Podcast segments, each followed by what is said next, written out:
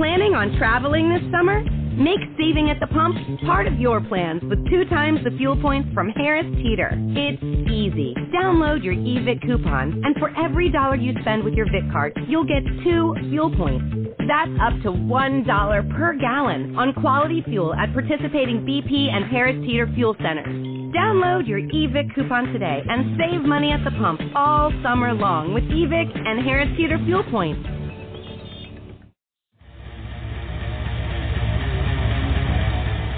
Andrew, how are you, man? Hello, how are you? Hey, excellent, excellent, dude. How's your day going? Oh, fine, thank you very much. How about you? Not too bad. Well, uh, dude, thanks so much for taking the time to uh, talk to us on the podcast. Oh, absolutely. Thank you for having me on. Well, uh, before we begin, I just wanted to say that um, my eldest daughter and I used to watch Destroy, Build, Destroy together like all the time, and that for us was like pretty pretty special to bond over that. And I, I mean, I'm pretty sure you hear stories like that all the time, but you know, I just want to say thanks for uh, doing that. I guess. Oh, absolutely. Thank thank you for watching that program. Uh, I believe actually Australia was one of the only other countries outside of the United States and Canada to broadcast the Destroy Build Destroy show. So I'm really glad you saw it. It was a lot of fun to make. Of course, you know, uh, I've always thought that your whole philosophy on partying and positivity remind me of that. In that place in Bill and Ted, they, they go to uh, where everything's excellent and everyone's doing air guitar well, I, I've seen the movie, but I don't recall the the location. What was the name of the location? I can't remember the location, but it's like kind of like their heaven because their music influenced this awesome universe. You know, I always thought that your music was uh, had that kind of vibe. Do you think that's you know possible that one day that could could happen? Um, I would say no, but I don't mean that to sound pessimistic. I I mean it in that I don't know that the promises that Utopia offers as a concept or as a as an end goal or actually even as utopian as utopia claims it would be. It seems that in the world there is some inevitable, inescapable friction that is almost necessary for the good to arise out of. And in a utopia mm. or a type of heaven where there is no strife at all, no challenge or no struggle, I don't know that we would find that pleasurable. It might be kind of torturous. In a strange way, utopia might actually be hell. So I don't know that it's possible. What I think is possible is, is to find moments of uh, pure pleasure and a type of deep understanding that actually make us appreciate the parts of life that we would otherwise think of as unpleasant. Uh, they can still be painful, but they're so meaningful and so valuable that we understand the discomfort we experience while going through them is is, is worthwhile. And maybe you know, maybe in in utopia there actually still would be room for all that. I mean, maybe we're already in utopia. I like that. You, I mean, you don't know the good if you don't have the bad, right? Yeah, I think. Well, it seems to be that's what nature tells us time and time and time again. Mm. You look out at the rest of the world that doesn't involve uh, humanity's day-to-day affairs most of nature seems to be pretty bound up in a a balance of, of, of brutality and uh, peace, and that's probably just some inescapable part of being alive. Yeah, true. I like that. Well, um, you're, you're heading down here uh, for two uh, special shows next month, and they look like they're just going to be so awesome, man. And it's only a quick visit this time, though. Oh well, yes, we we're really excited to have the chance to play any concerts at all. Um, we are, as you said, just doing these two as of now in Melbourne and Sydney. But that's just because that's what we were invited to do. Had we invite, uh, invited to do more concerts, we certainly would uh, like to. So, but we're glad to have any any invitation at all to come to Australia to party. I wasn't sure we would get the chance or the opportunity to play um, at all this year. So we're really thankful that the promoters asked us to come you know what, man? There's a lot of people in uh, Queensland, including myself, that are um, going to be making the trip down. I mean, I'm very, very tempted to just get in a car and go to that show. I mean, I saw you. How long of a drive? It, how, long of a drive? drive? Like 13 hours. 38. 13. Oh, 13? Okay. Well, thank you for even considering that. oh, oh, man, I, it's more than a consideration. I'm I'm very very keen. Have you ever done that? Have you ever like wanted to see a band play so bad and it wasn't in your area, but you just gotten into the car with your buddies and just like done the done the mission? Is there anyone that you've done that for? Uh, no, not for other concerts. I suppose you know on tour that's what we do every night um, Mm. to a degree. I mean, coming to Australia is probably going to come out to around 24 hours of travel to come and see you um, for us. So, but have I ever done that for a band in the United States? No, I don't. I don't think so. But I haven't seen that many concerts uh, in general, especially growing up. Mo- and most of the shows I did see were were right down the street, even in friends' uh, basements and, and garages and things like that.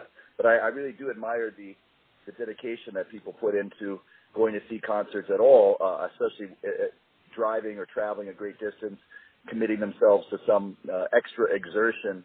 It, it's very admirable, and certainly myself and, and everyone else that's, that's performing really appreciates that kind of devotion. Because people love you down here. I don't know if you got that feeling from the last time you were here, but everyone loves Andrew WK.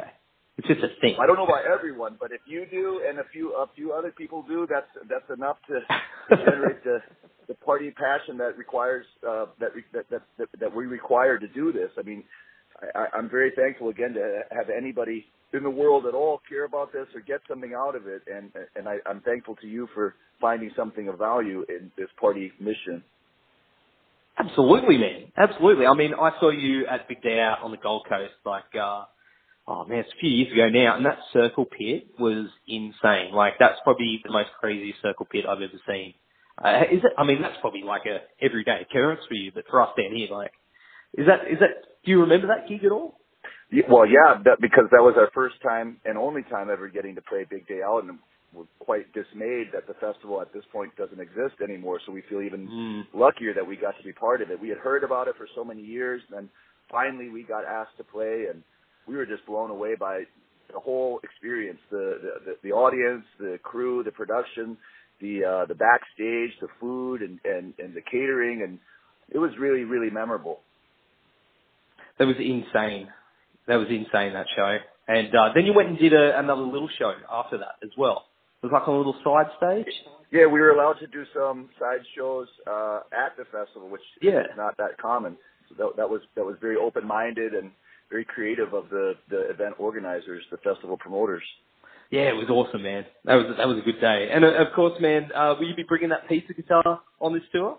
I believe so. I, I have a pizza guitar and I have a taco shaped guitar, but most places uh, outside of the United States and of course uh, Central and South America, um, and maybe Canada to a, a lesser degree, aren't that familiar with tacos. So, uh, you know, most of the world is familiar with pizza.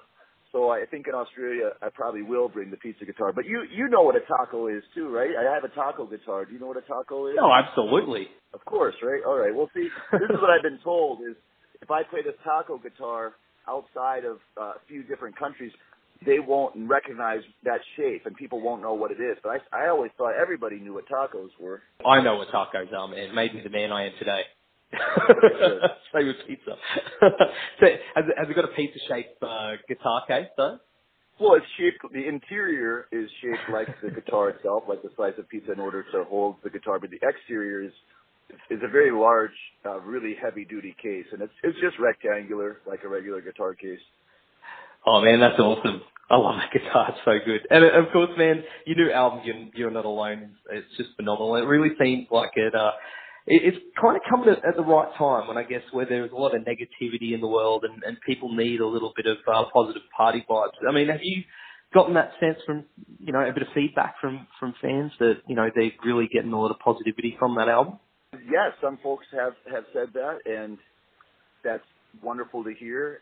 Um, it seems that since I've started doing this party mission, going back to 1999, there's always been a need for um, that energized enthusiasm, that kind of irrational optimism and, and, and positive power. Uh, I mean, first and foremost, I needed that. Um, I've always been looking for that my whole life and trying to Mm.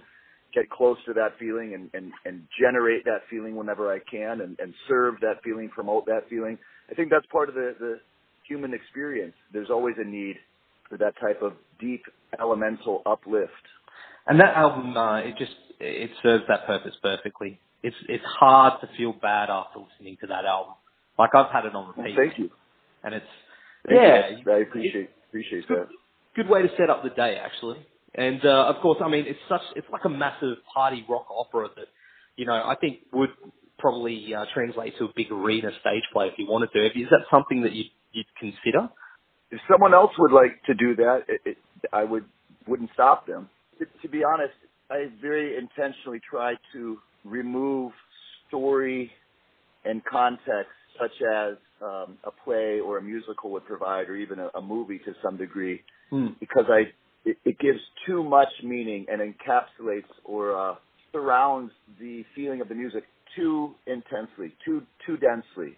So I'm always trying mm. to liberate the song from a uh, predetermined meaning, trying to liberate the feeling of music from some kind of concept and let it just be pure feeling. I mean, the, the story or stage play that I'm presenting is life, you know, my life or the life of the listener, the life that we're both living together.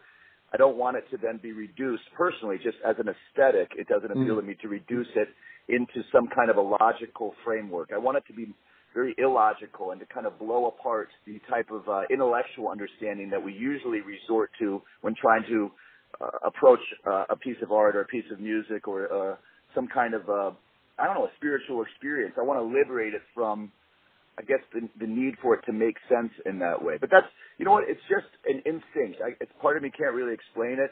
People have been asking me for years and years if I would ever do a musical or a, a stage play, as you said, and mm you know, maybe someday. Um, but right now, it's just it's sort of like a, a flavor that I really love as a as an audience member. But my the party gods have been telling me not to do that for this work. Also, it makes it more personal for the listener as well.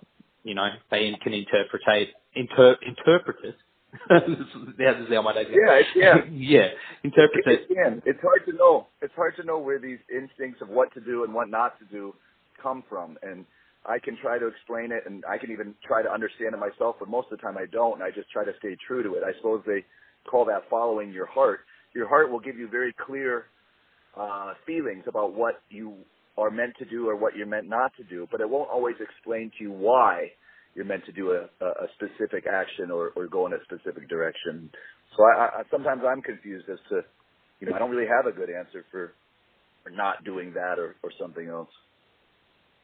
What about um, in regards to uh, your next album? I mean, has this sort of helped set things off for the next one? Well, I have been working on it. Uh, I've been working on this one for so many years. There's some of the songs on this most recent album go all the way back to 2005. So there's always a sort of an ever revolving set of material that's in development.